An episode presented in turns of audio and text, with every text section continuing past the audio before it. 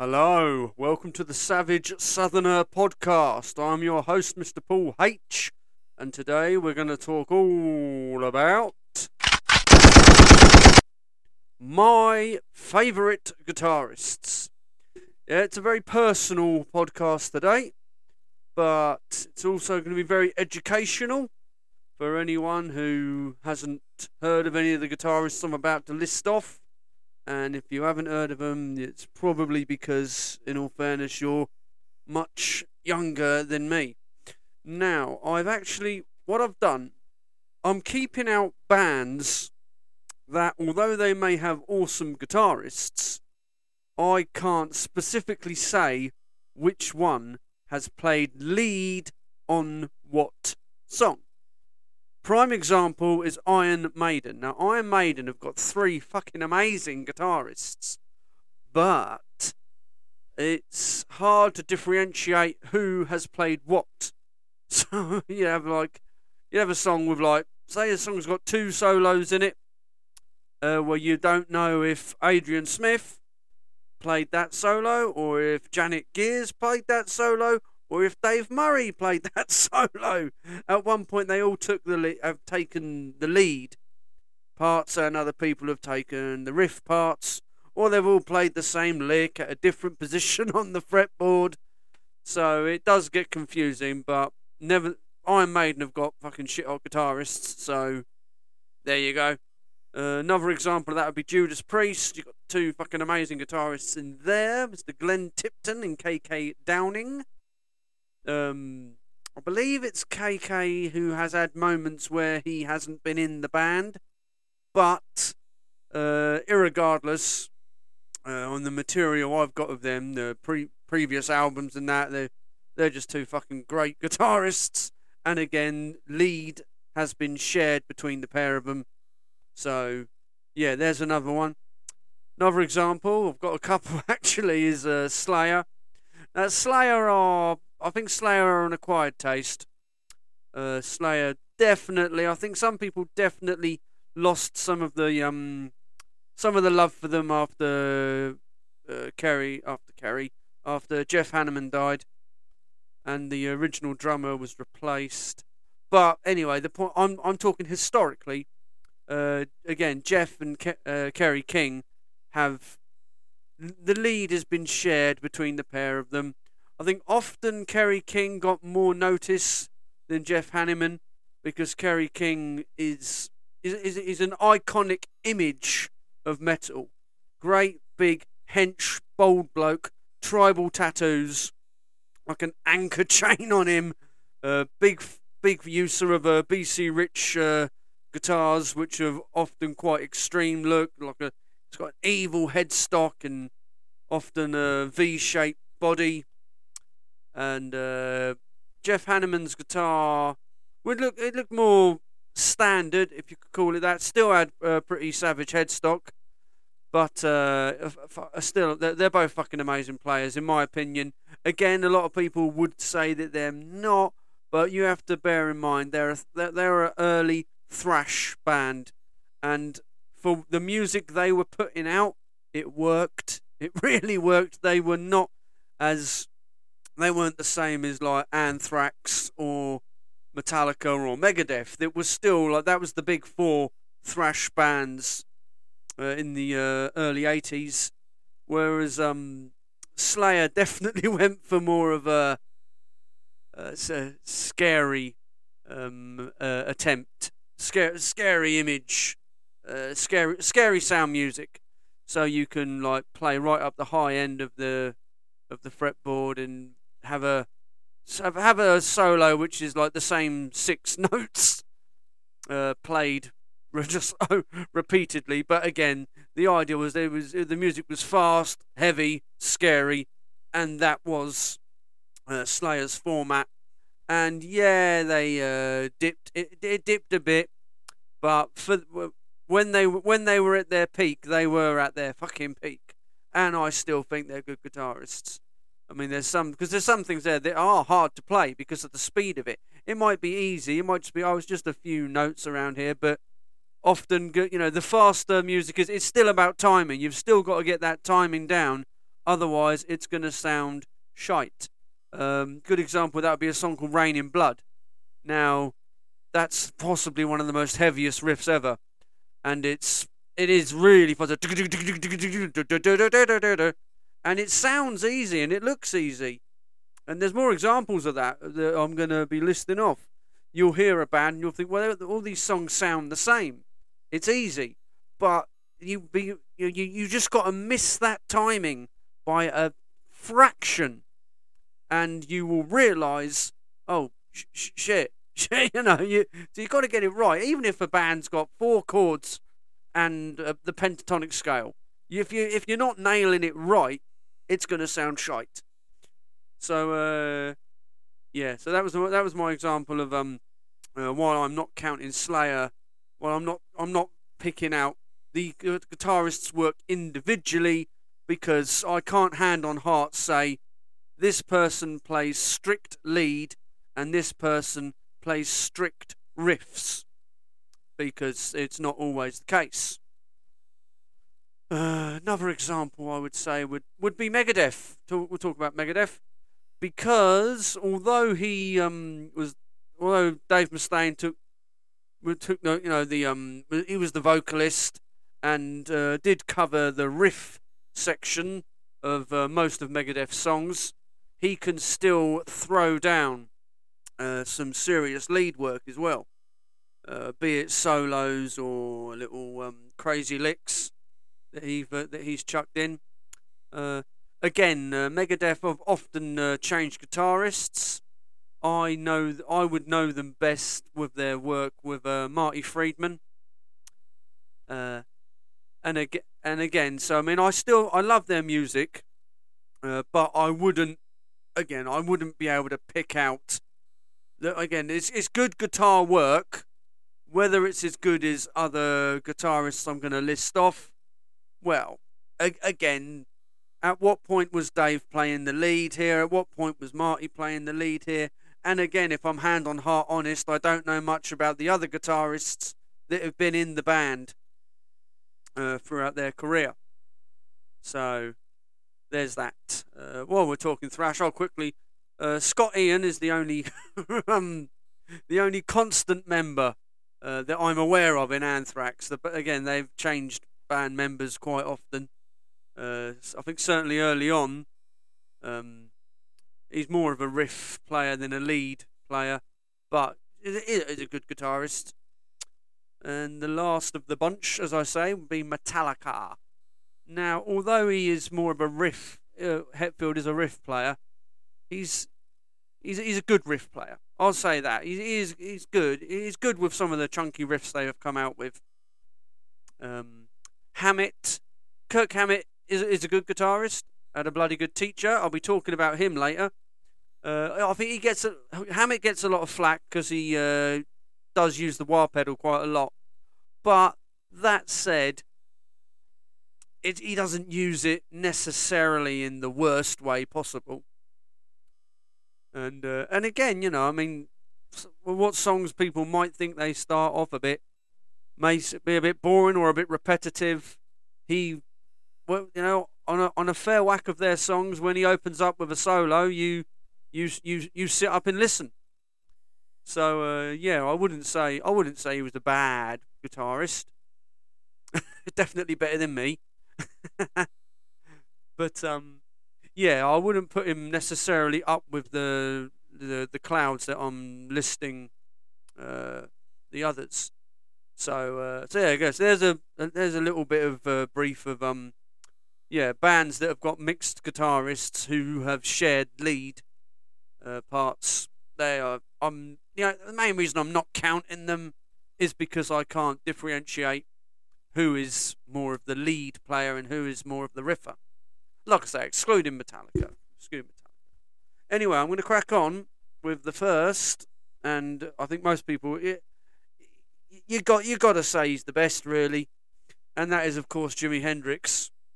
Now, no one done anything with the electric guitar with any guitar. No one done anything like Hendrix before Hendrix, and he was he was a demon. He was just a complete demon. I remember, I think it was Bill Hicks said that he said Hendrix was an alien. You know, they brought him down. He's like, "Here you go, Jimmy. Show him how to done. We'll pick you up in 20-odd years." But he was phenomenal, absolutely. I mean, and a lot of the you know, his use of wah, but I mean, the way he played was just, he was a beast. He was a complete beast on the guitar.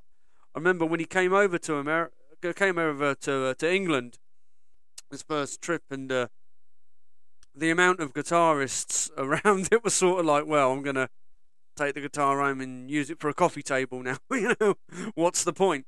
And yeah, I mean, influential. I mean, if you see a guitarist nowadays play the guitar behind their back, over their, well, but behind their head, you know, put the pick in the teeth, and you know, play the guitar with your teeth or what have you. No one would have done that without seeing Hendrix do it.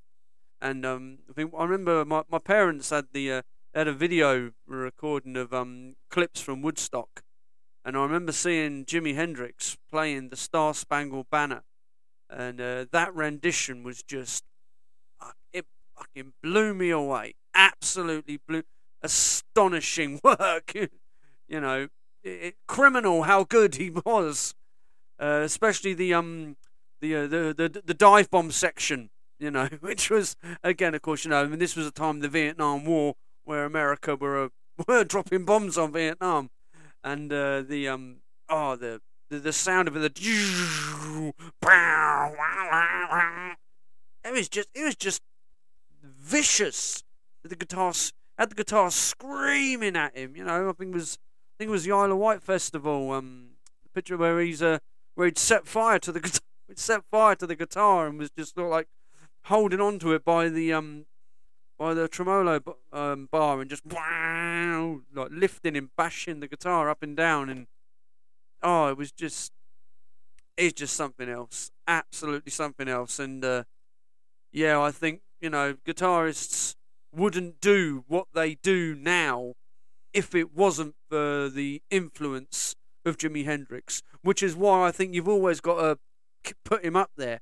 Whenever you're talking guitarists, rating guitarists, his name always has to be up there, because people just wouldn't have done what he had done were it not for him. They, you know, they wouldn't have the audacity to even consider playing the guitar behind your head or playing the, you know, with your teeth. People just wouldn't have done it. No one would have thought about the idea of, like, setting fire to your guitar. But you can still get sound out of it, so still fuck about with your guitar, even though the fucking thing's burning. So yeah, master, absolute guitar master, a wizard of the guitar. Next, as this next one will come as no surprise to anyone. I've often mentioned them, and as of course, Brian May of Queen. No one, this is the thing about Brian May, is no one at all in the world has his sound. No one. I've got the Digitech Brian May effects pedal, and it has the tones of his, you know, you play from here and here and here, but it doesn't sound the same at all. I mean, so that's the right. So it's got that rich sustained tone from the Bohemian Rhapsody solo. So I'll play the Bohemian Rhapsody solo using the pedal, using the Brian May Burns signature red special guitar I've got, and it's like, it still don't fucking sound the same. And it doesn't, because it can't.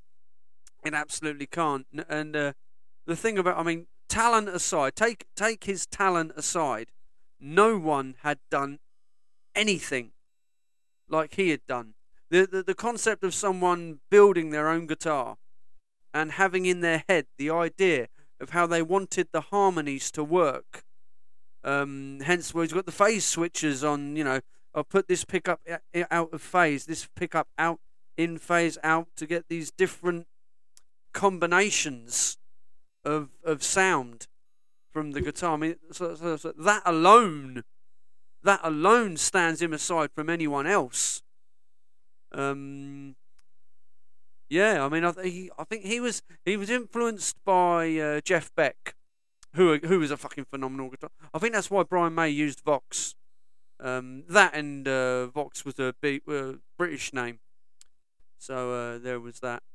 And but yeah, I'll hands down salute Brian May's ability as well, because you know, I mean, yeah, you got like some other guitarists that I'll be giving a mention to. Some of them play, you know, the speed they play at is just fucking ridiculous, and ridiculously fast players. And you know, you're taking every note up and down a 24 scaled guitar. But with Brian May can make one note sing like a solo fucking choir member in the biggest cathedral in the world ever. It's such a rich sound.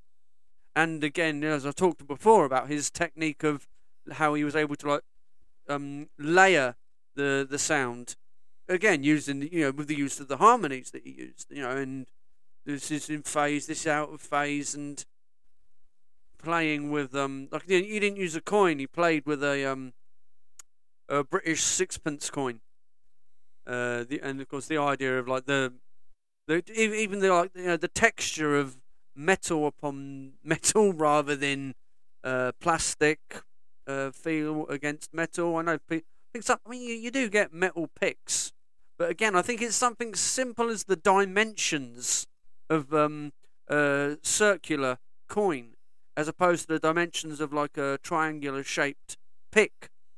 It's all these little subtle things that that go into his playing, which makes his playing just phenomenal. And it's not, and again, it's not just the sound, it is the technique.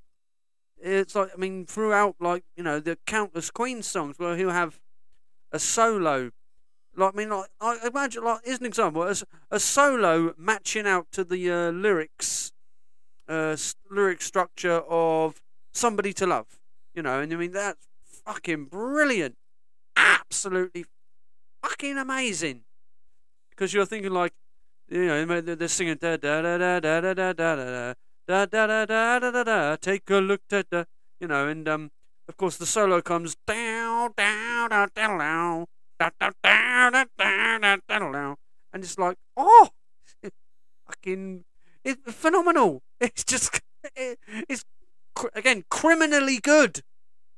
And obviously Queen as a band have inspired in, you know, countless thousands that have come after them.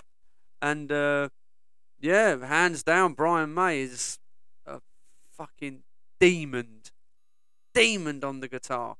I think that's why the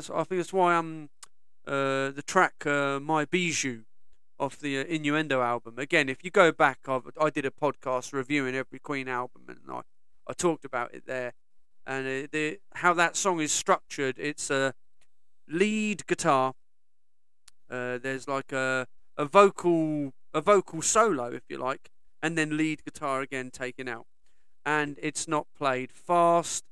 There's it's slow tuned to it. There's like these the bends in it. It's like everything is at the right place constantly, and it's, well, as I say, it's just, again, you know, there's not a guitarist like him. There is not a guitarist like him at all. There is no sound like his. Remember the first time I was listening to the Radio and Rock show. This was back in, I think it was 2001. There was a song coming on, and I was sort of like, I was listening. I had it on in the background, and I was drinking a cup of tea, and I'd switched it on, and I'd missed the beginning of this song. And I heard the solo to it, and I was like, "That's Brian May. That's fucking Brian May." And they said, "Yeah, at the end, and that was the Foo Fighters and Brian May covering Have a Cigar by Pink Floyd." It's like, it was Brian. I knew it. I just knew it straight away. You hear that note, You hear that now, and you know straight away. Well, I can't talk about Brian May all day. We'll step on. I mentioned Jeff Beck earlier. A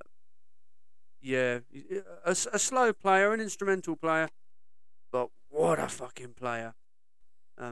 Again, and the thing I noticed for him is he's not a pick player. He uses fingers for playing, and that's fucking good. The song was it? I think there's a song. The song's called "Where Were You," and it reminds me of some fantasy film that I watched from the 80s. I can't fucking remember it now, but again, it's an example of how you don't need to play like ridiculously fast or ridiculously heavy to be fucking ridiculously good. And he done a instrumental with a Somewhere Over the Rainbow. And that sounded shit. You want to hear it good? Listen to him play it. And like I said, I know Brian May was inspired by him. And from what I don't think I've actually heard a song, if you like, by Jeff Beck. I've only ever heard instrumentals from him, and each time it's just been fucking brilliant. His touch on the guitar is it's beautiful. That is the term. But his work is beautiful. There we go. It's like looking at a painting, you know. It's really fucking good. We'll stick with the British players. Richie Blackmore, famous for a couple of bands, obviously Deep Purple and Rainbow.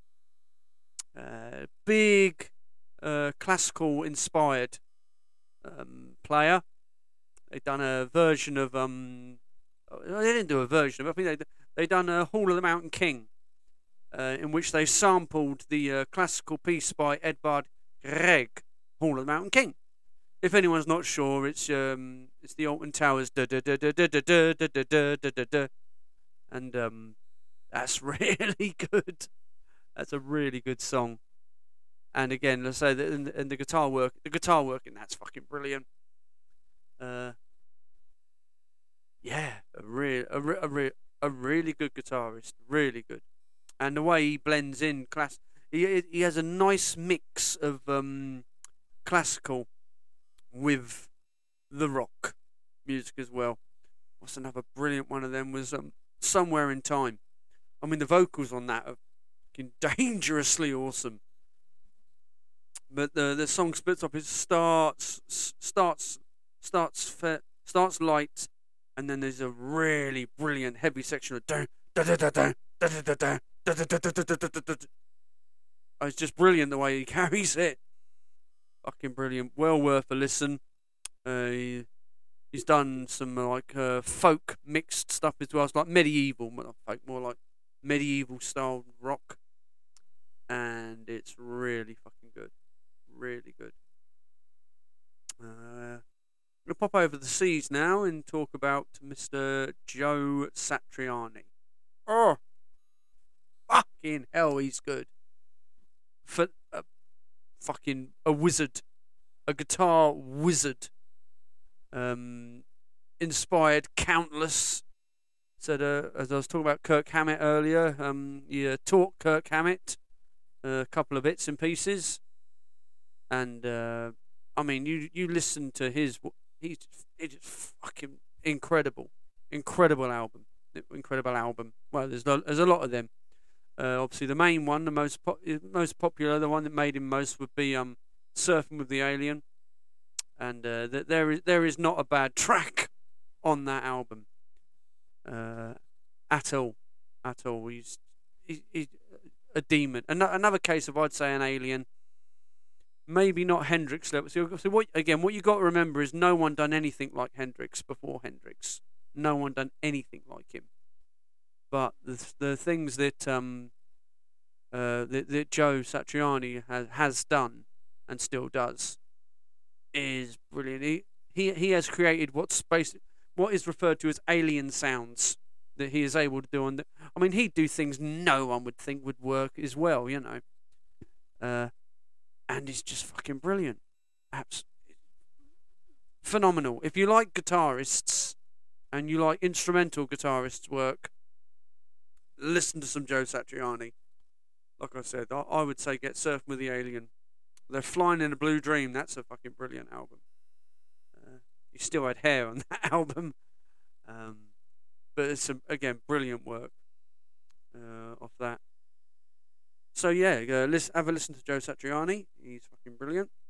Talking about Satriani, I've obviously got to give a quick mention to Steve Vai, because he as well was taught a couple of bits and pieces by Joe Satriani, even though I think he's a couple of years younger than...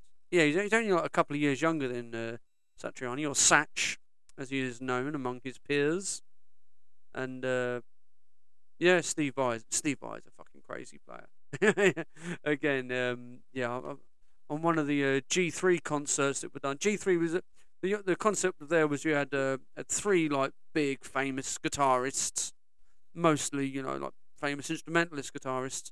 Yeah, Steve Vai, just Satriani, and then a third one. I've got a DVD with again we got Satriani, Steve Vai, and a guy I'll talk about a bit later, Yngwie J. Malmsteen, and that's a fucking brilliant album. that's a brilliant DVD. And yeah, so I was talking about Steve Vai. He comes out, he's got this like three-necked guitar. It's like, okay, so one of them's got 12 strings, I get that. One of them's got 6 strings, I get that. What's the other 6-string one for? But brilliant, it's brilliant work. And Vai's quite famous for having a handle throughout the body on his guitar. He's fucking great again, fucking brilliant. Mentioned him just now, so I'll mention him again. Malmsteen. Now, if Ritchie Blackmore had hints of classical in his, Malmsteen was basically a classical rock player. Loads of classical inspirations in his music, and it was heavy and blisteringly fast player. Okay. Blisteringly fast. I think he got a bit repetitive later on. Some of the later albums in the career may have been a little bit not quite on par with what came out when he but his early stuff definitely is just fucking crazy. Crazy music. And again, fucking brilliant. Awesome player. Let's see what else. I actually did write a little list, because I do get forgetful, especially when I'm talking about music. My mind wanders if it's something I get passionate about. Where are we now? Ah, yes. Aussie. Big Aussie band. AC/DC, I mentioned them before. We'll talk about Mr. Angus Young. As I was talking earlier about, when I was talking about Slayer, 4 chords in a pentatonic scale, and they've been going for, I think AC/DC we go about 40 years or something like that. And what I like about Angus is he's such a raw player, and by that I mean in terms of pedals. There's no pedals, no crazy effects. They don't even go super crazy with their overdrive. I think they've just got like standard distortion, and yeah, all his solos are the pentatonic scale. But God, does he make it work? The thing about AC/DC as well is they are not a boring band. They don't do ballads. They are a balls out rock and roll band. No airs, no graces. They just come out and like, boom, give it to you, and yeah, they're, and of course famous for his like little stage presence. He comes out in like a little schoolboy uniform and duck walks along the stage as he plays along. Obviously, Chuck Berry, famous for doing that. But the way Angus does it is Angus like covers the entire stage, up and down, runs around, and again talking about like timing with guitars. It doesn't matter how easy someone might think a piece of music is. You don't get the timing. You ain't got timing. You ain't got shit, right? And yeah, he is fucking seriously good. Like I say, talking about how raw their style is, and his solos just matches in so well with like the rest of the band. So I think from what I can gather from AC/DC, there's no ego there at all. They're not an egotistical band. They're not like, look how fucking great we are. They go out on stage, they do their thing, and then they fuck off. And they're fucking brilliant. You can't fault them. Excuse I. Yeah, just a phenomenal band. Well, again, we're reaching that halfway point. As I've mentioned before, I do record my videos on my phone, and I don't want my phone breaking on me. And I know I haven't got one of those. I ain't got one of those fucking fancy £1,000 phones. So I'm gonna stop the video now. And if you jump over on Spotify, you can catch the rest of this podcast. But for now, I've got to call it a day on YouTube. So if you want to listen to the rest, jump on Spotify. If you like what I'm doing, please... Oh, excuse I again. Please do subscribe. Hop over onto Facebook. You can see us on there. Savage Southerner. But yeah, that's all for the video for now. But I'm going to carry on talking. But like I say before, that's going to be on the podcast. So if you want to have a listen to it on there. If not, I hope you've enjoyed what you've heard so far. And I'll see you later. Ta-da. Right, okay. So that's, as I say, if you've come back from the YouTube video, hello. I hope you have enjoyed what you have heard. As I say, I've just finished talking about singing the praises of Angus Young. For being a fucking brilliant player. And anyway, we're going to carry on. Tragically, this next person did die in October last year. And yeah, it's Mr. Eddie Van Halen. Now, fuck, he's a good player. Was a good player. Absolutely a demon. Now, I think some people get a little bit finicky because Van Halen as a band weren't as consistently heavy, I suppose is the way of putting it, as people might have wanted them to be. I mean, even the song Jump, I mean, that's not exactly a heavy rock song. Or you wouldn't put it there. I mean, there's a lot of keyboard. It's very 80s. There's a lot. The most of the music background for that, it's not played through like lead guitar carried, it's more synthesizer carried. But that solo comes in, and when it does, it's he's a demon. Now, talking about tap, had people tapped before Van Halen? Yes. Had people tapped to the quality of Eddie Van Halen? Well, if they did, it hadn't been noticed, so possibly not. And he, again, about Brian May being a big one for harmonies and his playing. Eddie loved fucking about with harmonies as well. And Jesus, did he make it work?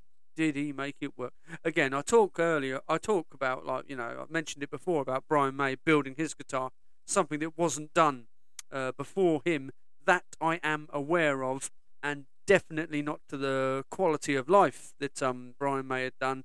I mean, he still plays that guitar today. And, yeah, again, I think that must be around 50 years old, that guitar now. Or around that. Anyway, well, Van Halen, Eddie Van Halen, he got famous because he liked the feel of the Fender Stratocaster, but he liked the tones and the sounds of the humbucker pickup that you get off Gibson. I think he played a Gibson beforehand, so he done a chop shop job on the guitars. He chipped out the correct shape to fit in a humbucker pickup in the body of a Fender Stratocaster, and come up with a crazy paint job on it, and the infamous Frankenstrat was born. Now, I actually have made my own copy of the Frankenstrat. I've called it Frankenstrat's Monster, and I might well put up a video of it later. I mean, if you go onto the Savage Southerner Facebook page, there's pictures of it there. The paint job wasn't exactly a matching, but that's why I called it Frankenstrat's Monster. I was like, I wanted to do a copy, but it didn't quite work out.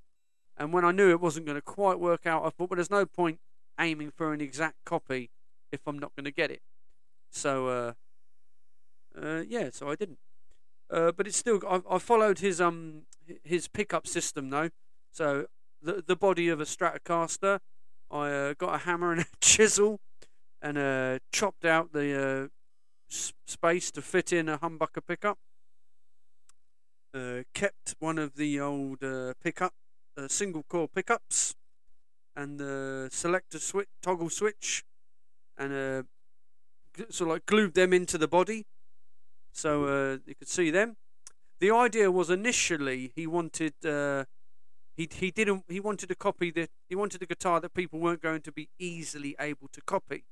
Now, of course, as it turned out down the future, people did do copies of it. Some more successful than others, but again, you can't take away the fact that what he did hadn't been done before, and I think he had one of the first Floyd Rose bridge systems, tremolo systems, because again it allows for much better, more crazy harmonic work, harmonies work, and dive bombs and like squeals and stuff. You know, a lot more crazy sounds than what the standard tremolo system allows for on a Stratocaster.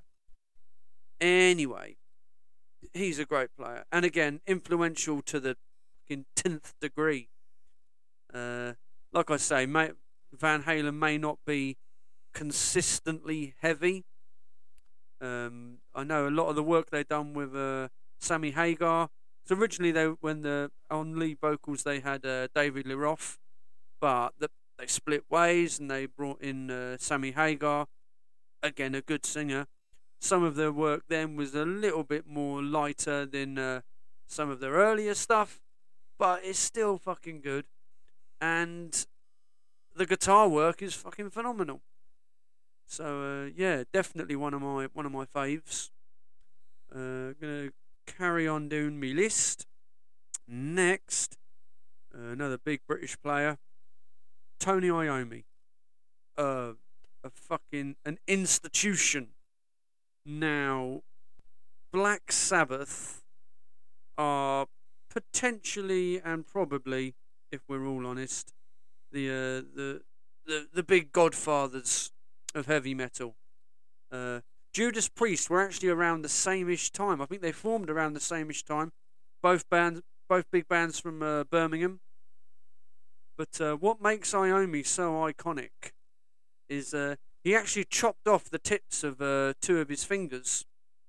It was the last day in a factory job he was working at before he was going to pursue a career as a musician.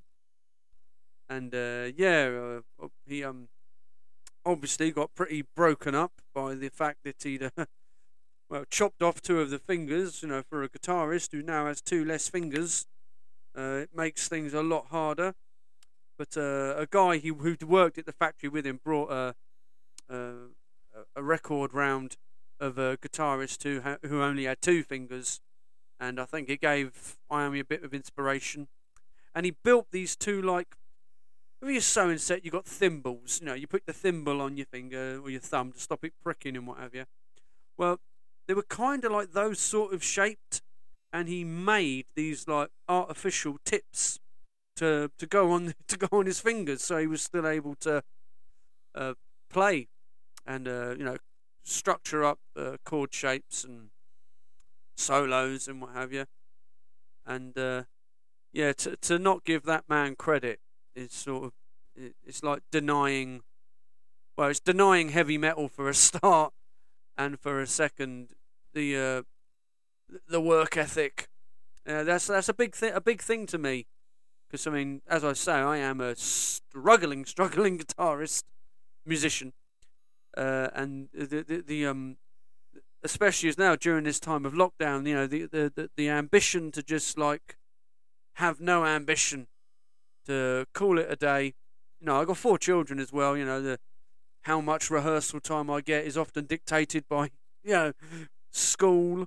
And then the kids are here in the UK. The kids have only recently gone back to school. There's been months of time of getting I've got an hour. I can get an hour's rehearsal time in here. I have been focusing a lot more on guitar work than I have vocals. As a result, my vocals have slightly suffered. So it's trying to bring it all back to the shape. But when you hear about like artists who have gone, or musicians who have gone above and beyond to carry on, and not only carry on, but to become so influential, and all of that aside, be such a fucking brilliant player as Iommi is. And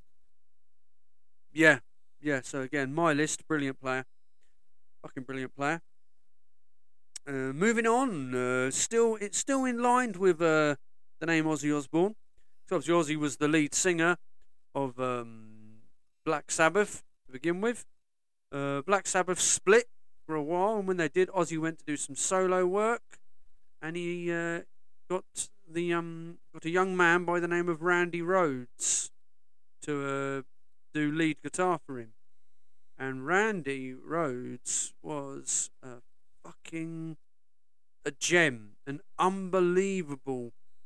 Again, it was one of those moments within the metal community, as people have said, when they heard Randy, people, you know, they went back to, they ran away in the cave, you know, leaving the guitar on a rubbish tip or something, because again, I mentioned earlier about, you know, classical inspired players. Well, he was a classically trained guitarist. And funnily enough, he wasn't a big metal fan. Not when he started, but again, I think it's because because of the tones. It's all about the tones and the sounds. Because of the tones and the sounds you get, the notes that you get through music, through classical guitar. The way that Randy said it, the way it transpired, or transfigured, or trans something, all the way it blended. That's the word. We'll go with blended. The way it blended in so well with heavy riffs and chugging heavy metal, it was just fucking phenomenal. And again, that use of classical like licks, it played over so well in with some of the heavier leads and riffs that came off Ozzy's albums. So definitely the first two. Well, unfortunately, Randy was only with Ozzy Osbourne for his first 2 albums, which was The Blizzard of Oz, which was the first one, and The Diary of a Madman. And, well, I mean, off the top of my head, Crazy Train, fucking brilliant. And again, I was talking about like the little subtle licks that you would put in with the lead, with the choruses. After the first, going off the world in my crazy train, there's this little rundown down, and again, I mean, once you've heard classical music, or especially classical guitar pieces or whatever, you can sort of like, oh, I see what he did there. He sort of brought that little bit in there, that section of notes in this scale, diminished, minor, and then he put it there. And yeah, I see what he done there. I mean, it wasn't just 100%. I mean, you can't not hear the classical inspirations with Randy's work, but also there's some like blues-inspired licks in some of the songs as well. If you listen out for it, but yeah, Randy Rhoads was just a phenomenal. And again, I mean, a lot of the guitarists I'm listing off here.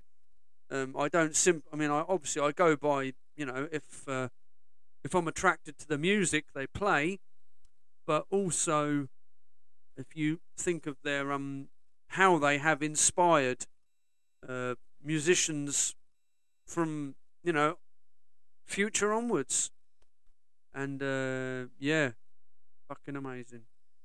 And I'll carry on with Ozzy's solo guitarist. Like I say, unfortunately, Randy Rhoads did die in a plane crash. There was another guitarist before him. I think it was called Jake E. Lee. I want to say that, but I'll probably get it wrong.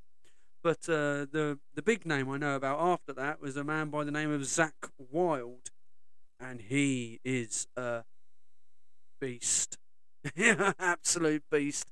Especially now, he's like a caveman Viking. Beast, long-haired, big beard, big built, fucking demon of a guitarist. Fucking amazing. Heavily, I'd say more heavily blues infused.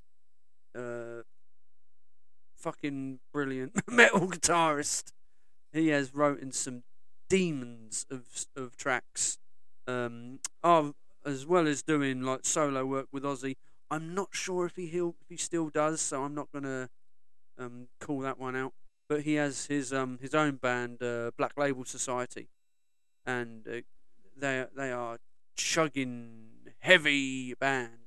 They have written some more like more ballady esque songs, but that's probably around about 70% of what they put out, and the rest is just really chugging heavy. Yeah, fucking brilliant. Famously wrote a song called "In This River," and the video for that was pretty much dedicated to a guitarist who we lost by the name of Dimebag Darrell. I'll talk about him later, definitely, well after this, because they were friends with each other, and yeah, we lost Dimebag fucking tragically. But anyway, quickly finish off talking about Zach. Heavy distortion, heavy use of wah, but again, it worked. It worked within his format. Like I say, like in the same way I believe Slayer worked very well in their format, fucking Zach Wilde does the same. Does he use the wah pedal a lot? Yes. Does he use a phaser a lot? Yes. Does it sound good? Yes. So, fucking deal with it. But yeah, a really, really good player. As I was talking about there, I'll talk about... Next on my list is Dimebag Darrell. Oh, yeah, like I say, it was a tragically lost Dimebag Darrell. Some fucking arsehole got up on stage. Dimebag Darrell was in a band called Pantera with his brother Vinnie Paul on drums, and yeah, that band split up, had their split ways, and Dimebag and his brother Vinnie Paul, they went on to another band called Damage Plan, and they were doing a live gig, and this guy came up on stage and shot Dimebag Darrell and killed him. I think in the long run, it was something to do with the band splitting up. I mean, the guy was fucking shot away anyway. But Yeah. Yeah, we lost that. And that's a fucking crying criminal shame to the heavy metal crowd, but not only to the heavy metal industry and crowd, I would say to guitarists in general, because he was a fucking unbelievable guitarist. Famous use of technique is what's called the squills, and I try and recreate, but get to touch them the way he does. How he works, he flick off the G string on the guitar. No smiles. We're being serious now. Serious professional musician talking, and he uses the his trem bar and drops it all the way down, and then taps a harmonic off the G string and brings it back up. A lot of wah, a lot of distortion, and gets these real wah, like screams out of the guitar. Best example of that would be a song called Cemetery Gates.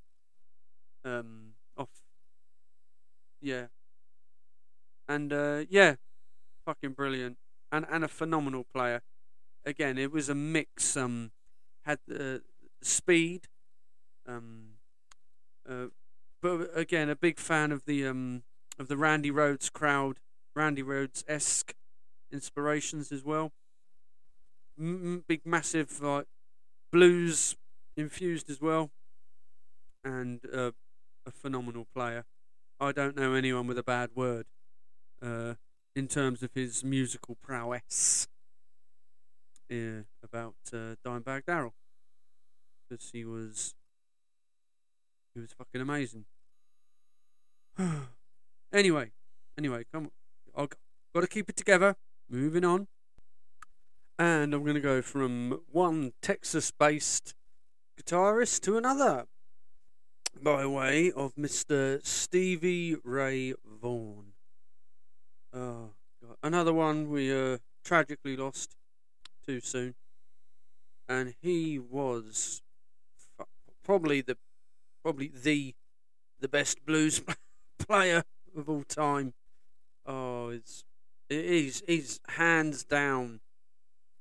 Find a DVD of his and watch it. It's completely phenomenal. I mean, most of his gigs, you hardly see his eyes ever open. It's sort of like the guitar's just there and he's just fucking doing whatever he wants to it. Amazing. He's a big Hendrix fan, and he covered a couple of Hendrix numbers, and he didn't half sound fucking close. He didn't half sound close to Hendrix. Again, I mean, this is it. Talk about, the inspirational effect of a lot of these guitarists, and obviously, if it weren't for Hendrix, would we have got Stevie Ray Vaughan? Maybe. He probably would have still played guitar, but he wouldn't have had that Hendrix influence, which I think put him above other blues artists. I mean he is a blues man, but he also has that touch of extremeness from Hendrix. There's a song of his, what is it called? I think I've forgotten it. Texas Flood. That's it. Oh, I knew it was there somewhere. And when you see it play, there's some live footage of it, because there's some serious work on there. Again, it's essentially a pentatonic scaled lead mixing with solo. Some evil bends in it. He was one of his main techniques was the bends he put on it. Oh, and he had a heavy gauge. He had a heavier gauge than normal strings, and he would bend them like a step and a half up, and it was fucking brilliant. And anyway, there's some live footage of him somewhere playing Texas Flood, and he was famous. He got pretty well known for playing the guitar behind his back, but he would be playing the guitar behind his back, lead, so not just not making it easy on himself and just strumming, but doing like a pentatonic solo around the G chord, up the top of the neck, and singing at the same time, and not missing a single fucking note. Yeah, I mean, it's phenomenal. It's absolutely just, it's another world. It's another case of, like, you know, part alien. You know, how can anyone be that fucking good? I mean, obviously, it's quite simple, and you know, it's effort, timing. You know, you got to put the hours in. But yeah, just watch him fucking set fire to the stage is incredible. Absolutely fucking incredible. Yes.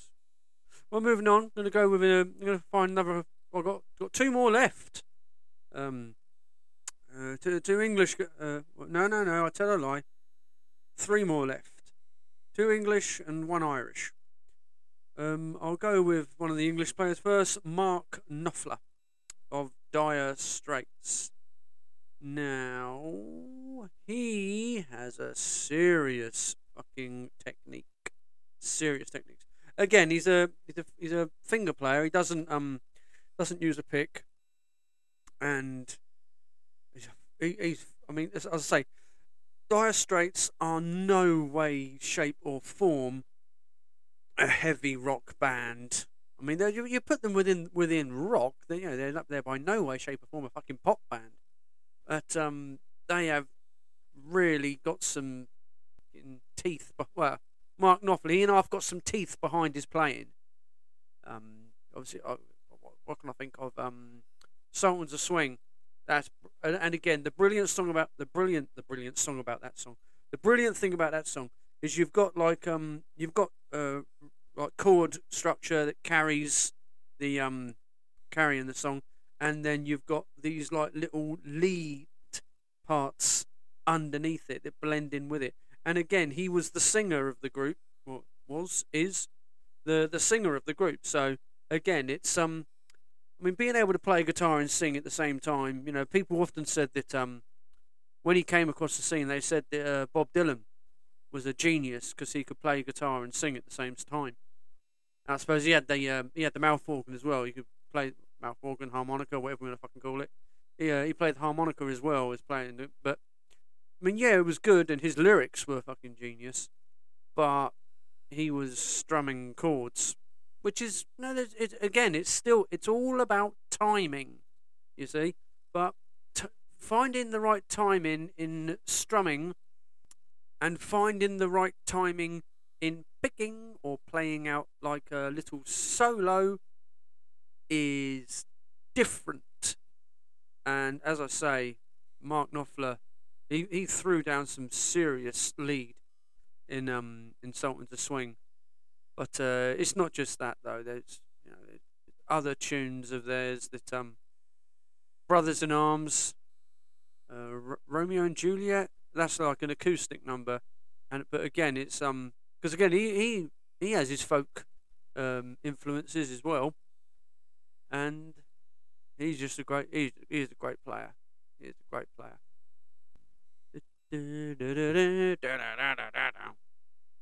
What's that? Money for nothing. Anyway, yeah. So Mark Knopfler, I do like a bit of Dire Straits every now and again. The Irishman I was talking about, Mr. Gary Moore, rest his soul. Now, Gary Moore was probably most famous near the end. I remember when he was quoted as saying, "As the blues saved his life," because he was fucking, off the top of my head, Still Got the Blues for You, Parisian Walkways. Those two songs, I reckon he could probably have retired on those two songs. And what a fucking player, a demon, another demon, I would say. Live footage is the best way to go about it, to see what I'm talking about, because he was fucking brilliant, and he had done some heavier stuff. I do believe he played with Thin Lizzy at one point. I do believe. If I'm wrong, well, you know, I'm wrong. I can't remember everything. I really should research more, but I thought I'll just list up my favourite, some of my favourite guitarists and talk about them. And, well, with a lot of them, I'm not going to tell a lie. I don't know loads much other than I love their playing and their style. But I thought I'd tell you anyway. Get personal. But yeah, but Gary Moore has written a lot of heavy stuff prior to he went more blues-rooted. But a brilliant player. Oh, there's an instrumental of his called the Messiah Will Come, and that is definitely worth a watch. It's got these and a listen. Well, do both. Watch a video of it on YouTube. There's a live video of it on YouTube, and well, there's more than one, but one of the ones I've seen, it's about 10 minutes long, and it. You're watching it, it's like, oh, behave yourself for being so good. It's got like a backing like very simple drum like. I think there's some keyboard behind it, just carrying like, you know, some chords. And Gary Moore steps up to the plate and starts with there's like a slow chorusy. Fucking behave yourself, Paul. There's like a slow verse lead over it, heavily bluesy, lots of like you know, lots of like typical Gary Moore blues bends, and at the end of closer to the end of the verse, the tempo on the drum changes, and and then there's a stop for a couple of seconds, and on the build up to that stop, you can some of the bends get a bit more crazy, and then you get a bit of crazy guitar bits starting out here. It's getting a little bit heavier. He's going from the blues, he's going back into the more heavier rock style, and then during that couple of seconds, there'll be something like, "What the fuck was that?" Like crazy bit of lead played over that, and I think that. It's just fucking amazing. It is just absolutely fucking amazing. So yeah, that's Gary Moore. Now, I'm going to finish with a man I'm quite lucky enough to say that I know. Well, I've met personally and had a chat and whatever else. First met him, I was working in a pub, and we done music, and it was one of the most popular bands on the South. They were called the Toy Boys back then. I knew them before they changed their name to Lynchpin. So I think if you if you followed them on, I know he's on YouTube. You can find him on YouTube. His name's Jerry Hearn. Like I say, they were a cover band, a rock and metal covers band, as Toy Boys. So then turned over to Lynchpin. He done a Gary Moore tribute band called Have Some More, and currently he is the lead guitarist for a band called Kiss the Gun. They've got a couple of albums. I'm well chuffed. They done a little competition on Facebook for winning a signed copy of their latest album, and I won one. Hey, brilliant! And that is a fucking amazing album. Yeah, brilliant. It's fucking brilliant. And he is just fucking unbelievable. Yeah, Jerry Hearn, and. You're blown. I remember the first time I watched him. I think I was supposed to be working that day, so I was behind the bar, and I think a couple of times I was a bit distracted, so I was just looking at him playing. It was just sort of like, fucking hell, because he plays they were covering a lot of Metallica, but I saw him covering Satch number, Joe Satriani number. And it was sort of like, it's note perfect. It's note perfect. There's nothing wrong. The funny thing, song I was talking about earlier, the Hall of the Mountain King, the Rainbow. on when I was talking about Ritchie Blackmore. The first time I heard that song was when I heard Lynchpin do a cover of it. And at the end of it, I didn't know. I thought they'd wrote a song using that tune by Edvard Grieg. And I said to Jerry then, I was like, was that piece by Edvard Grieg? He gave me a funny sort of look, and he went, no, it's from Rainbow. And of course, I'll be honest, I was very ignorant. I didn't know Rainbow had done a song called Hall of the Mountain King. But the speed in which he plays it was sort of like, fucking hell. It's just a phenomenal player. And I say the band he done, Have Some More. Well, I saw them. Me and my wife saw them a couple of years ago. They got back together. I think it was just for like a one-off gig thing at one of the local pubs. And I'm based in Canterbury now, but I lived in. I went back to Southampton for a while. My hometown, Southampton. Me and my wife lived there for a couple of years, and then moved back to Kent. But anyway, I'm waffling on here. And the pub they played at. We used to live about 20-minute walk away from it. So anyway, I'd missed seeing them as Have Some More when they were regular because I was living in Kent, and so I missed out. So I never got around. By the time I moved back to Southampton for a wee while, they weren't doing Have Some More anymore. So I was like, oh, I missed out. But I'd heard him play a couple of Gary Moore songs. They'd covered them when they were at the Lynchpin format. And when I saw them cover, I was sort of like, it's note perfect. It's note. But like I say, I mean, I think the reason why I didn't realise exactly how note perfect the Gary Moore stuff was is because, as Lynchpin, they're not a cover. They don't cover one particular act, so you get all sorts of music players. I say a bit of Metallica, Joe Satriani. They played a bit of Muse, played a couple of bits of Gary Moore, and blah blah blah blah.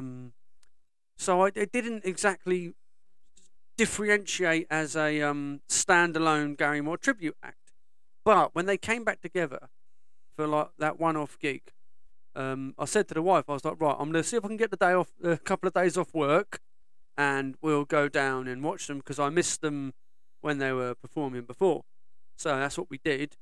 And there's no difference between the way they play it and how you hear Gary Moore play it. It's sort of like there's no fucking difference. You can shut your eyes if you want and be at a Gary Moore gig. It was it's fucking astonishing. Also, like I say, they cover a bit of Satriani. What was it? The Extremist. When I see The Extremist. Well, I was watching Joe. I'm as struggling as I am. The guitar is still my main instrument, so I often watch Jerry, especially when the solos come up or the instrumentals. And if anyone sees footage of Joe Satriani when he plays and does his crazy artificial harmonics, he uses his fretting hand to hold the tremolo bar and then plays the string open and gets the thing. And I saw Jerry doing it before I'd seen Satriani do it. So it was phenomenal. I mean, I'm not just blowing smoke out this bloke's ass because I know him, because I mean, as much as I know him, but we're not like fucking big friends or anything, but no, I know him and respect him as a player because he is fucking amazing. And if you've not heard of him before or you've not seen any of his material, Google it. If you Google Jerry Hearn and a video, there'll be mixtures of videos, either that or you could Google Have Some More, because there's a couple of Have Some More videos that have been uploaded as well. But like I say, whenever I've been to see Jerry play, either as Lynchpin or when I saw them as Have Some More, I have always come away from that wanting to be better. I'm all, most musicians are always, you know, seeking ways for improvement. But I have walked out of there and been like, I want to play like that. I want to play like Jerry, you know. And so, yeah, I mean, that's why he's on here. I'd say every guitarist I've listed off so far, I consider influential. You know, as I say, some of them are like instrumentalists, like I say, the likes of Jeff Beck.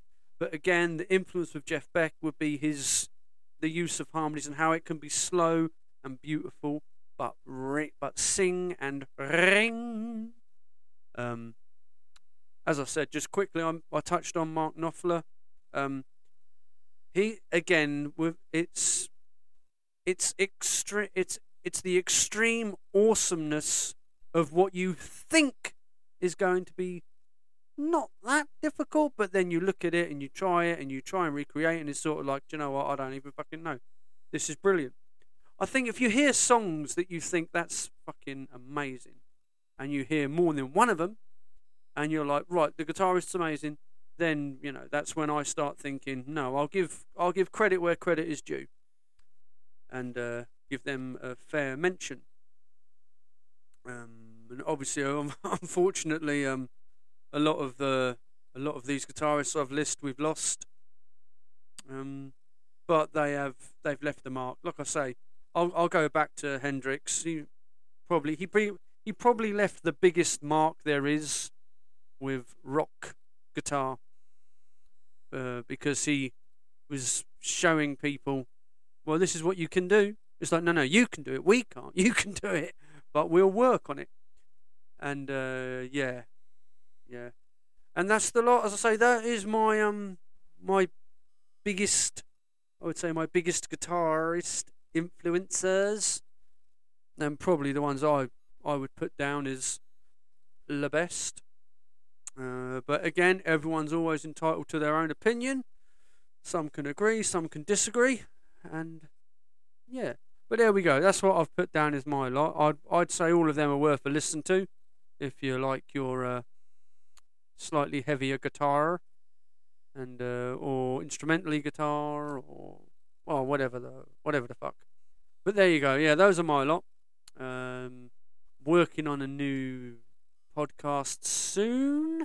Not quite sure yet, but I might dive away from music and, you know, touch on another subject.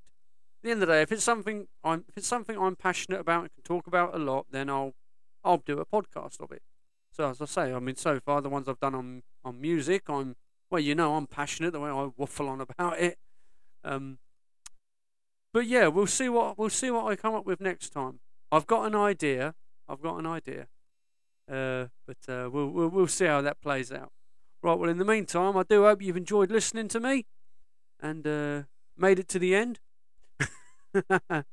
Like I said before in the thing, if you did watch the video on YouTube, I hope you subscribed. If you didn't, if you consider doing it for me and do it, that would be very nice.